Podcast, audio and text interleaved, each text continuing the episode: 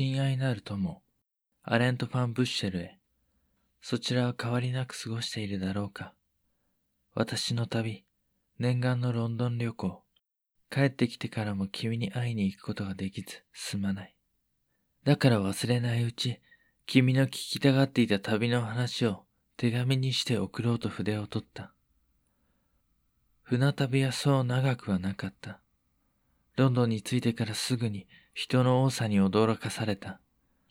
私の住む町もそう小さくはないが、こんな賑わいはきっと世界を探してもロンドン以外はないだろう。私のような旅行者も多く、滞在中に過ごす宿探しに苦労した。無事に宿が決まり、一息ついて、それから数週間、いろいろなところを見て回った。市内を行くときはできる限り歩いて移動した。行きたいところがたくさんあって、毎日遊ぶのに忙しかった。特に素晴らしかったのはロンドンの芝居だ。私にとって公演を見るための劇場巡りも観光の目的の一つだったから忘れることはできない。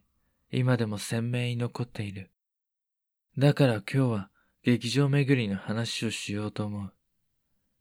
劇場巡り初日にはロンドン北郊外のシアター座、カーテン座を見てきた。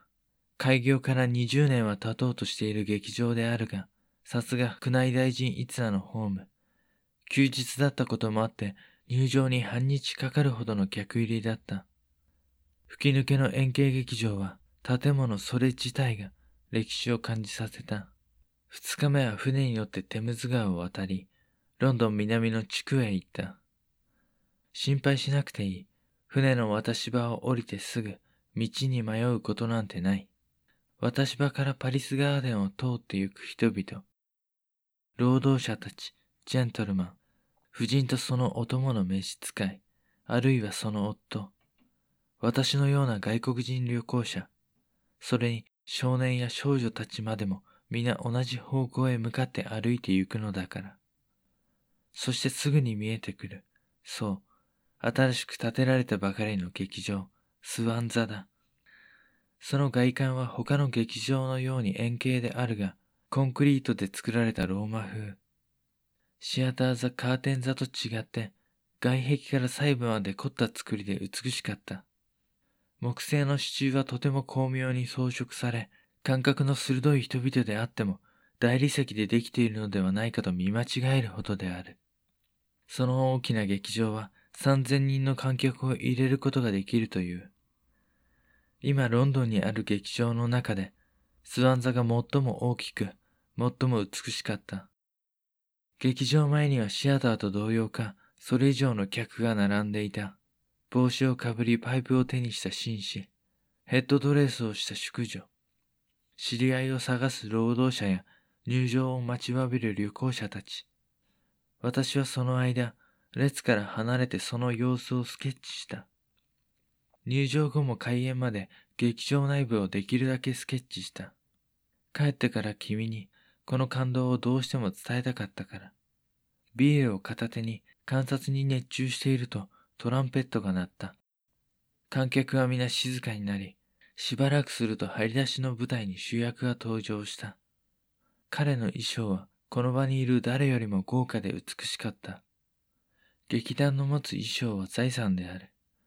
聞いた話によると、その衣装は劇団のパトロンからのお下がりや貴族や商人の使用人などが主人から最高の癌を資産整理や遺産などで与えられることがある。それを七や劇団に売ったものらしい。何でもロンドンでは一般人が贅沢な服装をすることは禁じられているため、持っていても仕方がない。金に変えるのだそうだ。そんな衣装をまとっているものだから、役者は貴族や王族のようにも見えるわけだ。それから後日、同じテムズ川南のエリア、老舗劇場ローズ座も訪れた。その話は会った時の楽しみにとっておこうと思う。と、新劇場スワン座について、ロンドンを旅行したオランダ人、ヨハネス・デー・ウィットは友人に宛てた書簡でそう残していた。スワン座は1595年、ロンドン・テムズ川南、ローズ座より西、船の渡し場近く、パリスガーデンにオープンした。建設したオーナーはフランシス・ラングリーという実業家である。先駆者たちの演劇ビジネスの成功を見て、自身もこの事業に参入したのだ。ただ、その参入の目論みは早くから検討されていて、89年の段階でこの土地と元になる建物を購入していた。95年に完成したスワン座であるが、前年11月にここを劇場にしようと動き出した時、ロンドン市長の猛反発を受けた。風紀を乱す劇場などというものをロンドンにこれ以上新しく増やしてほしくはなかったのだ。ロンドン市長は枢密院に対して苦情を申し立てたが、この抗議は黙殺された。なぜだろうか。この理由を探ると面白いことが見えてきた。ラングリーの購入した土地はバンクサイド西側のパリスガーデンの荘園の中にあった。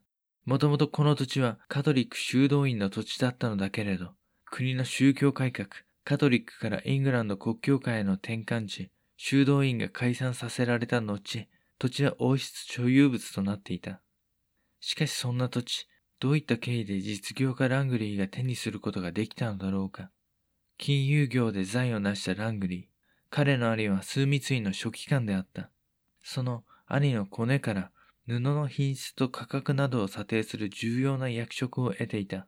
そしてさらにラングリーは宮廷とのつながりを自身の事業に最大限活かした。王室に近しい人数数人の手に渡っていったこの土地を数密に取り入って買うことができたのだ。ただ、土地購入の金額は凄まじく、850ポンドもの額であった。つまり、この土地と建物にまつわる劇場建設反対の数密院に対するロンドン市長の抗議が黙殺されてしまったのは、もともと王室所有であったことが理由で、司法権が通常の土地のようには及ばなかったことと、ラングリー兄弟の数密院との関係が理由だったようだ。スワンザ劇場化工事の前は、ここで芝居上演が行われることはなく、見せ物小屋のように、時折熊いじめなどに使われていたらしい。ラングリーは94年の疫病による劇場閉鎖騒ぎが収まったのを見て、スワンザ劇場計画を開始した。多額の資金を投入し、最新の劇場として最高の設備を導入。旧来の劇場を超える成功を目指した。公演には有名劇団を招き、将来的にはこの劇場を拠点に活躍する劇団と契約を結ぶことを考えた。ただ現状、シアターの宮内大臣一座とローズの海軍大臣一座に匹敵する実力を持った劇団はなかった。だからといって、彼らと契約を結ぶことは現実的ではなかったから、同じような経営スタイルを目指すにはオーナーとして劇団を育て上げる過程を経なければならないだろうか。スワン座としてはしばらく、いろいろな劇団を招待して劇場を使ってもらう計画で行くことにした。ラングリーはそれでも賞賛ありと見ていた。なぜかというと、舞台にさらなるギミックを必要としていた新しい演目たちに対応できる設備を持っていたし、客の集まる新劇場に大手劇団を招待することは難しいことではなかったからだ。スワン座から歩いて15分ほど、1マイルもしない距離にローズ座があった。テムズ川南のエリア、最大の集客を誇る劇場である。そこの舞台にはアレンが立つ。たまにスワン座の舞台も使ってくれないかと打診したが、海軍大臣一座は劇場同士の競合関係からスワン座からの出張公演依頼を受けるはずもなかった。ラングリーは業界の情報収集に力を注いでいた。スワン座がオープンしてから数ヶ月後、95年も終わりに差し掛かる頃に、宮内大臣一座がロミオとジュリエットという新作を披露した。おそらく雑記の作家ウィリアム・シェイクスピアの作品だろう。ただ、上演がなぜかシアター座近くのカーテン座で行われた。なぜだろうか。ラングリーは疑問に思った。確かに、宮内大臣一座はそれ以前からシアター座とカーテン座をよく使ってはいたが、バーベッジのシアターではなく、なぜバーベッジのシアターではなく、カーテンでの荘園を行ったのか。今何かシアター座、劇場それ自体に問題があるのだろうか。あのバーベッジカンパニーのことだ。新作は上演する舞台も決めて、そこに合わせた演出も想定しての作品作りとなるはずなのに、この違和感は忘れずに残しておこうと、ラングリーの勘がそう囁いていた。